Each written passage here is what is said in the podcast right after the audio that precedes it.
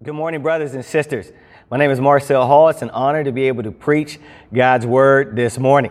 We're going to continue in a sermon series that we have called The Answer. And we are studying out the life and teachings of Jesus through the book of John. And as you study and observe Jesus, his teachings, his lifestyle, interactions, and relationships, you begin to see that he is and provides the answers for our personal challenges our relational challenges, and even at large, our society's challenges. And today we will see how Jesus is the answer in an imperfect world. Again, Jesus is the answer in an imperfect world. Let's pray. Father, I pray right now that you may speak. God, that your message of Jesus being the answer may be clearly articulated. And God, not only will we see it, but we will be inspired, and God, that we will put it into practice. In Jesus' name, amen. John chapter 8 and verse 2, we'll start there. Your footnote in your Bible might say the earliest manuscripts do not have uh, this story in them. And we don't have enough time to get into all of that. However, we do see that uh, eh, from the evidence that the uh, story was an oral tradition that was inserted later. However, we know it was valid. And so here we have in John chapter 8 and verse 2, it says, At dawn he appeared again in the temple courts, where all the people were gathered around him, and he sat down to teach them. The teachers of the law and the Pharisees brought in a woman caught in adultery. They made her stand before the group and said to Jesus, Teacher, this woman was caught in the act of adultery. In the law, Moses commanded us to stone such women. Now, what do you say? They were using this question as a trap in order to have a basis for accusing him. Let's stop right there. Now, the religious leaders here, these, uh, what I like to call these Savior haters, because they're always hating on the Savior, Jesus, they were trying to catch Jesus through this situation. So they have this woman, kind of adultery. Now, mind you, you can already see an issue. They have just the woman. They don't have the man also there, which they should have had. But, but they bring this woman to Jesus and they ask him if uh, they should stone him. And so they're trying to catch him because here's the issue. If Jesus agrees to the stoning, then they can use this, they can use this as a basis against him for being against Roman law. You see, the Roman control over the Jewish people and the Jewish nation did not allow them to have capital punishment for this uh, particular issue. However, if Jesus goes and he uh, is against the stoning of this woman, then they can lay the charge against him that he's against the law of Moses or that he condones adultery. So now let's continue to see what Jesus does. But Jesus bent down and started to write on the ground with his finger. When they kept on questioning him, he straightened up and said to them, Let any of you who is without sin be the first to throw a stone at her. Again, he stooped down and wrote on the ground. At this, those who heard began to go away one at a time, the older ones first, until only Jesus was left, with the woman still standing there. Jesus straightened up and asked her, Woman, where are they? Has no one condemned you? No one, sir, she said. Then neither do I condemn you, Jesus declared. Go now and leave your life of sin. Wow. This story has so much there. You can see uh, uh, Jesus being the answer to so many things here. I mean, first thing I think of is Jesus is the answer when haters come after you. What did Jesus do? This, is what we do. When you have some haters come after you, you don't answer right away. You write on the ground and you wait till you get a good answer. Okay? And so, uh, but seriously, we, we see Jesus providing the answers in an imperfect world. You see, we all agree that the world is populated with imperfect people and we have imperfect systems. And I believe that two of the biggest fallouts from us knowing that we live in an imperfect world with imperfect people are judgment and shame.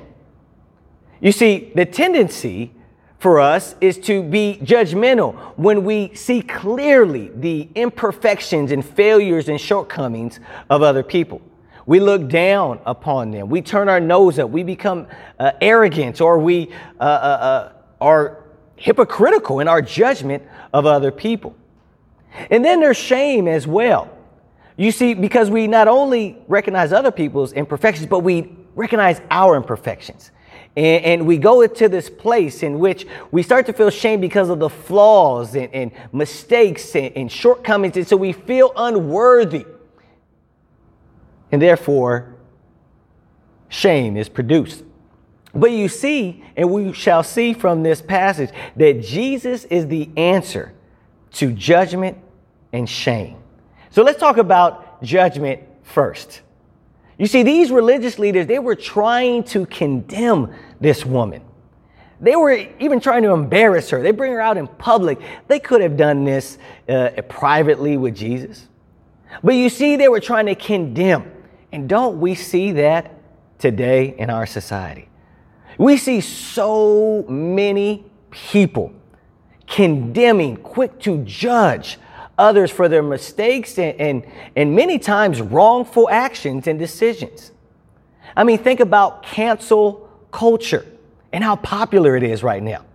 Cancel culture, where, uh, you know, a lot of celebrities or politicians, they said something in the past or they made a mistake and it's what's canceling. We can never support them. We can never do anything, just condemning. We live in such a society where we're so quick to condemn people for making poor choices, bad decisions, or maybe decisions in the past and they are irredeemable.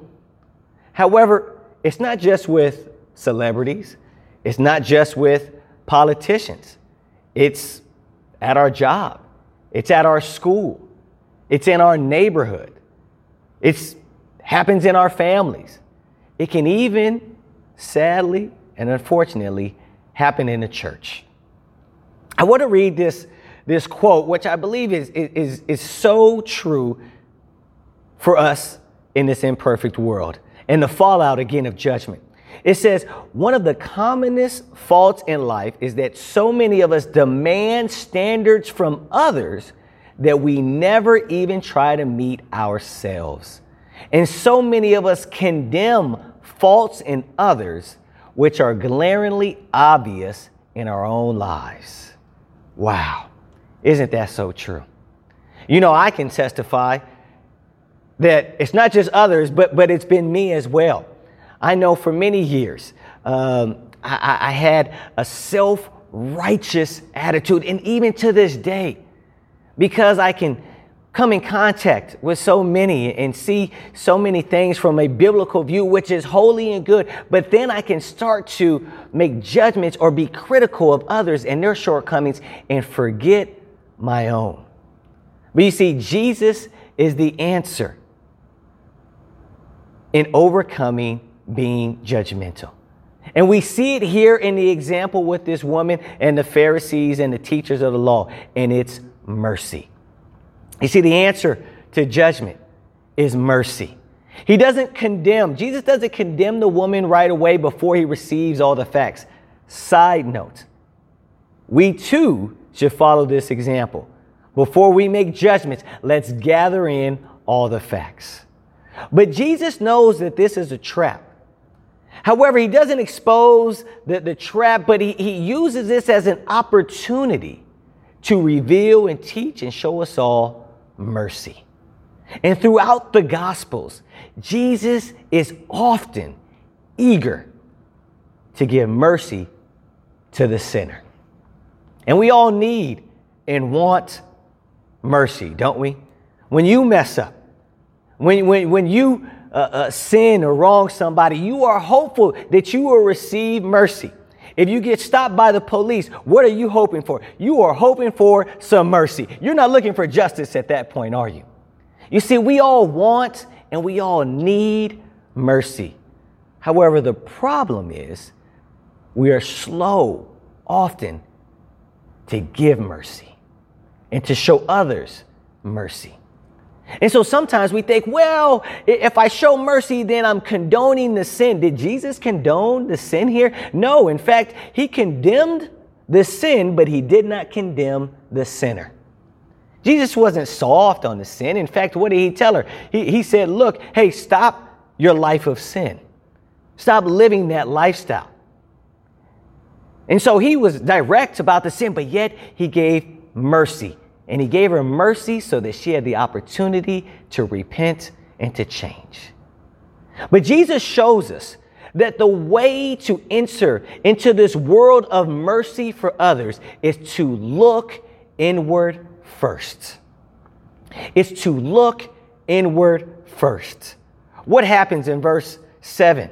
Jesus tells them, hey, he or, or anyone without sin, you throw the first stone. Now it's interesting. He didn't say anyone without this sin, or he didn't say anyone who has never committed the sin of adultery. He just said anyone without sin. And obviously, then and even today, none of us can, can, can raise our hand and say, I am without sin. And even in Matthew chapter 7, let's look at that because Jesus again points us to this idea of being merciful. And in Matthew chapter 7 and verse 1, he says, Do not judge, or you too will be judged.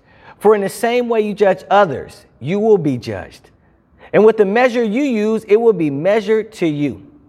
Why do you look at the speck of sawdust in your brother's eye and pay no attention to the plank in your own eye? How can you say to your brother, Hey, let me take the speck out of your eye when all the time there's a plank in your own eye? You hypocrite. First take the plank out of your own eye, and then you will see clearly to remove the speck from your brother's eye. You see, Jesus tells us when we first look inward, then this will produce in us mercy because we start to realize for ourselves our need for mercy. We start to, in a correct way, see our own brokenness, see our own imperfection. And therefore, we can extend it to others when we see their imperfections and mercy. Now, let's think about this.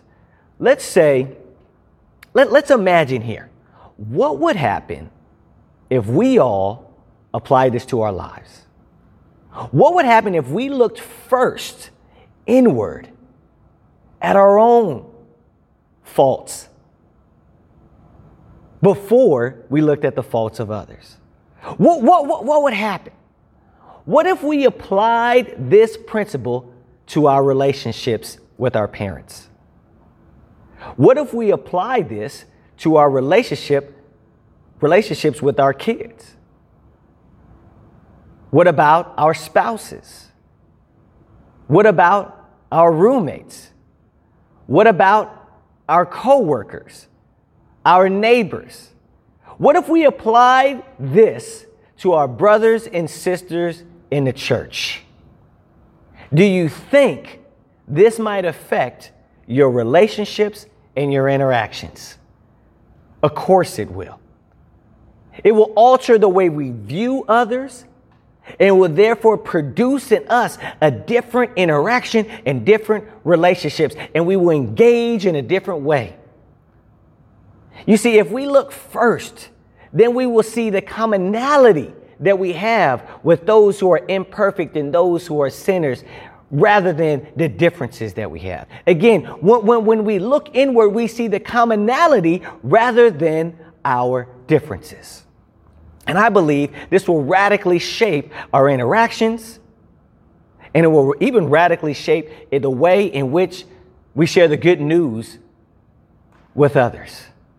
I believe it'll have a major impact on the effectiveness of the gospel reaching others. Because I believe that, that, that if I look first at my faults, as I share the good news, then I, I, I, I mean, if I look first at my faults, then, then I will be prompted to share the good news with people as opposed to dismissing them as they've been too far off or they're too sinful. No, I, I will be more inclined out of the mercy that I have received to want to share that with others. I will engage in conversation with great humility instead of my nose being turned up. And then I will recognize that we both have common ground, producing good conversations instead of arguments. Now, again, let's, let's extend this out here, okay? Because again, Jesus is the answer for us personally, for our relationships, but also for society at large.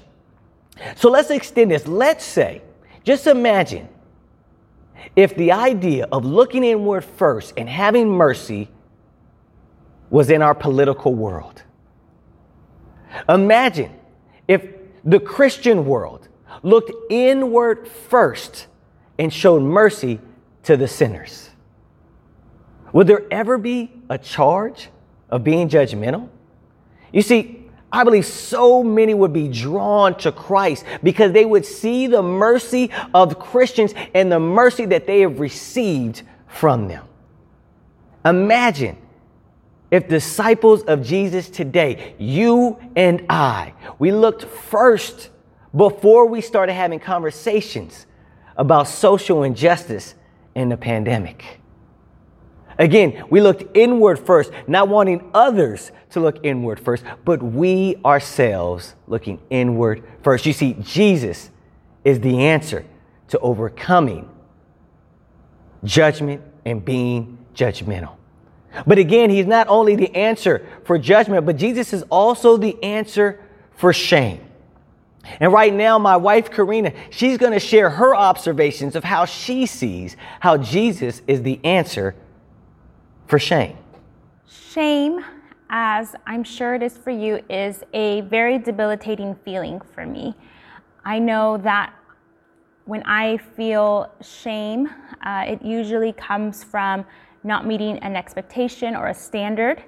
It comes from feeling like I've disappointed someone or I've upset someone or I'm receiving someone's reproach.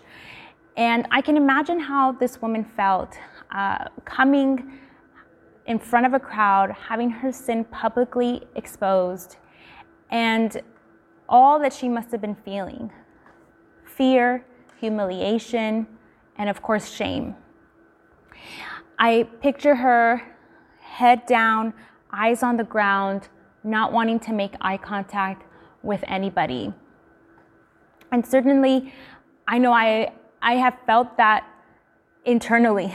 I head down, eyes on the ground, not wanting to look up and face my sin, not wanting to uh, face uh, the people that maybe I've disappointed or hurt. And I love this story because I think the Bible specifically chooses this woman because she was guilty of a really bad sin, what the world viewed as worthy of death.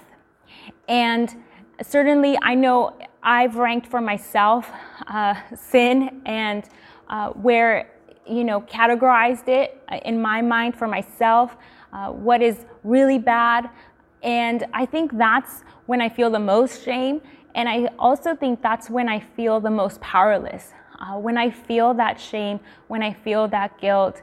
And God's truth about grace and forgiveness and everything about who God is for me during those times, His power, it becomes harder to believe and live by. But this story is so encouraging to me because I believe that Jesus really gives us the answer to our shame. I'm so moved by verse 10 and 11. I love how Jesus, you know, when he asked her, Has no one condemned you? Then neither do I condemn you. That statement, then neither do I condemn you, gives, gives me so much hope the answer to our shame is hope. Jesus offered this woman hope. He offered her forgiveness. She was guilty of this, this crime, this sin, and he says, Neither do I condemn you. And he says the same thing to me. I don't condemn you. I, I died on the cross for you so that you would be forgiven of your sin. And not just he didn't just die on the cross for my sin, he died for that shame and that guilt. He took on the humiliation and the shame on the cross. Jesus continues to tell her in verse 11, Go now and leave your life of sin.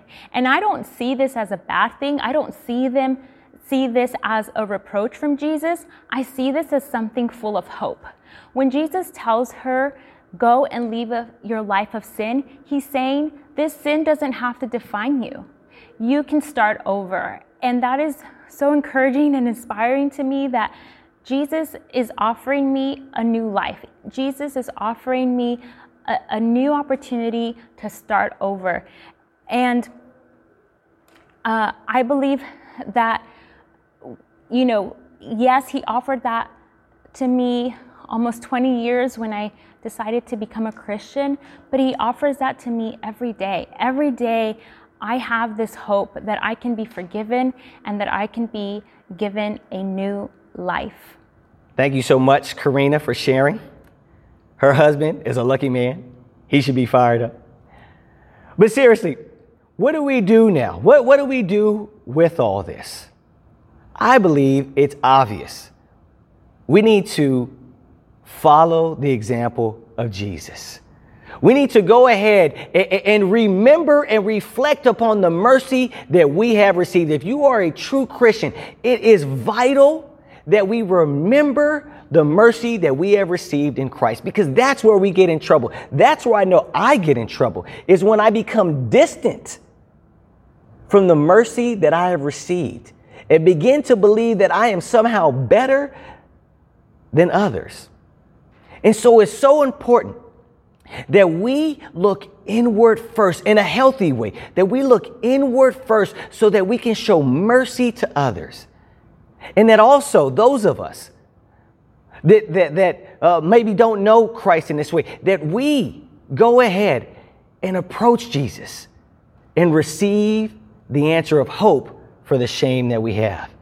We are not too far off we have not done enough in which Jesus cannot over, overcome and cover up that shame.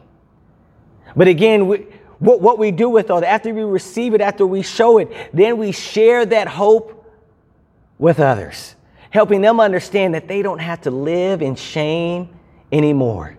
And there's not judgment and condemnation for those who are in Christ Jesus. So let's get very practical. Let me give you some action steps. I want to give you three action steps, and you could choose one, but I believe all of us at some point could do all three this week, okay? First one, look inward first this week. And what I mean by this is look in and see how much mercy you have received. For those of us who are true Christians, think about the mercy you received before you were a disciple of Jesus and the amount of mercy you've received after becoming a disciple of Jesus. Number two, show mercy to someone this week. I guarantee you that there will be someone that will wrong you this week, or there will be someone that you will be tempted to be judgmental or critical of. And I ask you, and I want to challenge you and encourage you to show mercy this week. Maybe you have somebody already in your mind that you've been critical of, or, or, or, or, you're thinking about when you get on the, on, on the road there and, and somebody cuts you off, whatever the case may be. But be very intentional in showing someone mercy this week. Again, maybe it's your spouse. Maybe it's your kids. Maybe it's your, uh, uh, uh your parents, uh, uh, your roommates, whoever it may be. Decide to show at least one person mercy this week. And three, share the hope of Jesus with someone this week. Maybe it's maybe it's a, family member, uh, an old high school buddy, a current classmate, your neighbor, your coworker, whoever it may be. Share the hope of Jesus with someone this week, virtually, in person, over the phone, whatever it is. Share how Jesus can cover up and give the answer to shame through the hope of a new life through him. Jesus is the answer in an imperfect world. And as we take communion, we're going to take communion right now. So we're going to give you several minutes in which you can take communion. And the, the, the bread and the juice represent Jesus' sacrifice for us upon the cross. And for those of us who have become true Christians, let us remember that we too were once the woman caught in adultery. We committed the crime. We committed the offense. We are guilty as charged. However, Jesus gave us hope and mercy through his death upon the cross. Let's pray. Father, I thank you so much for Jesus' example. I thank you personally for the mercy you have shown me. I know that there's no way I can call you dad. There's no way that I could be a preacher. There's no way I would have the life I would I have if it were not for your mercy. And I thank you that you gave us this mercy, but I want to remember that it was not cheap and it came at a cost, and that was the cost of Jesus being ridiculed and crucified for my sin. Thank you for the mercy that is given through the cross. Thank you so much for the hope that is given through the cross. And we pray right now that we will be stirred in our hearts to worship you with everything that we have. And not just now, but we will give you our very best and put into practice the example of Jesus. It's in his name we pray. Amen.